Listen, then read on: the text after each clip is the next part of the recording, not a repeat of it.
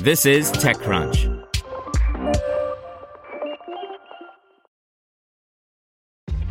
This episode is brought to you by ShipStation. You know, some things take a lot of work, like sending little robots to far off distant planets. And just as that's challenging, so too is running a successful e commerce business, especially when there's so much to do. So I want to introduce you all to ShipStation. Now, I love using ShipStation because of its easy to use dashboard, which makes managing orders and printing labels a breeze and super smooth. Oh, and the customer service is just out of this world. It's exactly what you need to help grow your business. Sign up for your free 60-day trial at shipstation.com slash technews. That's shipstation.com slash technews. This podcast is supported by Tools and Weapons, the podcast hosted by Microsoft Vice Chair and President Brad Smith. Each episode features insight you won't find anywhere else from the center of the conversation surrounding emerging technologies like AI. Right now in the podcast, you can hear a special episode where Brad Smith lays out Microsoft's vision for a vibrant marketplace driving the new AI economy. To hear more, follow or subscribe to Tools and Weapons with Brad Smith wherever you get your podcasts. Welcome to TechCrunch Daily News, a roundup of the top tech news of the day. Presented by Bose. Take calls, play music, and enjoy your content with Bose Frames, the only sunglasses with tiny electronics that connect to your mobile device for a unique audio experience. Available in two timeless styles. Go to Bose.com to find out more. Elon Musk's brain computer startup prepares for testing. FaceApp goes viral again and the European Commission opens an Amazon antitrust investigation. Here's your daily crunch for July 17th, 2019. First up, Elon Musk's Neuralink looks to begin outfitting human brains with a faster input and output starting next year. Musk said that in the long term, Neuralink really is about figuring out a way to achieve a sort of symbiosis with artificial intelligence. For now, however, the plan is to use a robot that operates somewhat like a sewing machine to implant threads, which are incredibly thin, deep within a person's brain tissue, where it will be capable of performing both reading and writing operations at a very high data volume.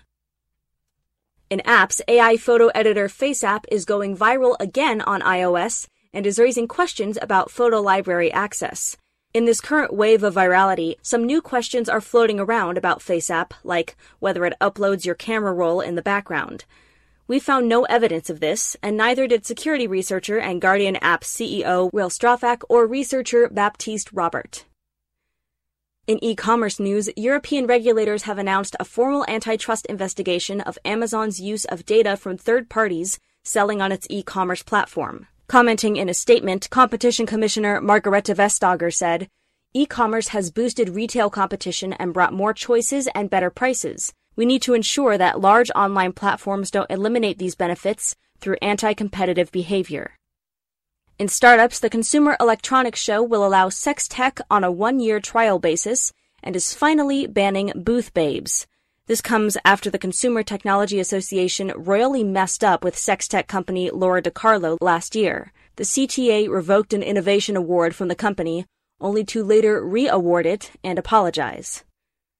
Next, Amazon sold over 175 million items during Prime Day 2019, more than Black Friday and Cyber Monday combined. While Prime Day 2018 became the biggest sales day in Amazon history, it's getting harder to directly compare one Prime Day sale with another because Amazon keeps stretching them out. In entertainment news, when the Emmy nominations were announced last year, Netflix had a big win, overtaking HBO for the first time. But this year, with the help of Game of Thrones, HBO is back in the lead with 137 nominations compared to Netflix's 117. And finally, VidCon, the annual summit for social media stars and their fans to meet each other, drew more than 75,000 attendees over the past week. For the need to know takeaways from VidCon 2019, an Extra Crunch membership is required. That's all for today. Check back weekday afternoons for more from TechCrunch or go to TechCrunch.com. Want to learn how you can make smarter decisions with your money? Well, I've got the podcast for you. I'm Sean Pyles, and I host NerdWallet's Smart Money Podcast our show features our team of nerds, personal finance experts in credit cards, banking, investing, and more. And they'll help you make the most of your money while cutting through the clutter and misinformation in today's world of personal finance. You'll get clarity on strategies to help you build your wealth, invest wisely, shop for financial products, and plan for major life events. Listen to NerdWallet's Smart Money Podcast wherever you get your podcasts.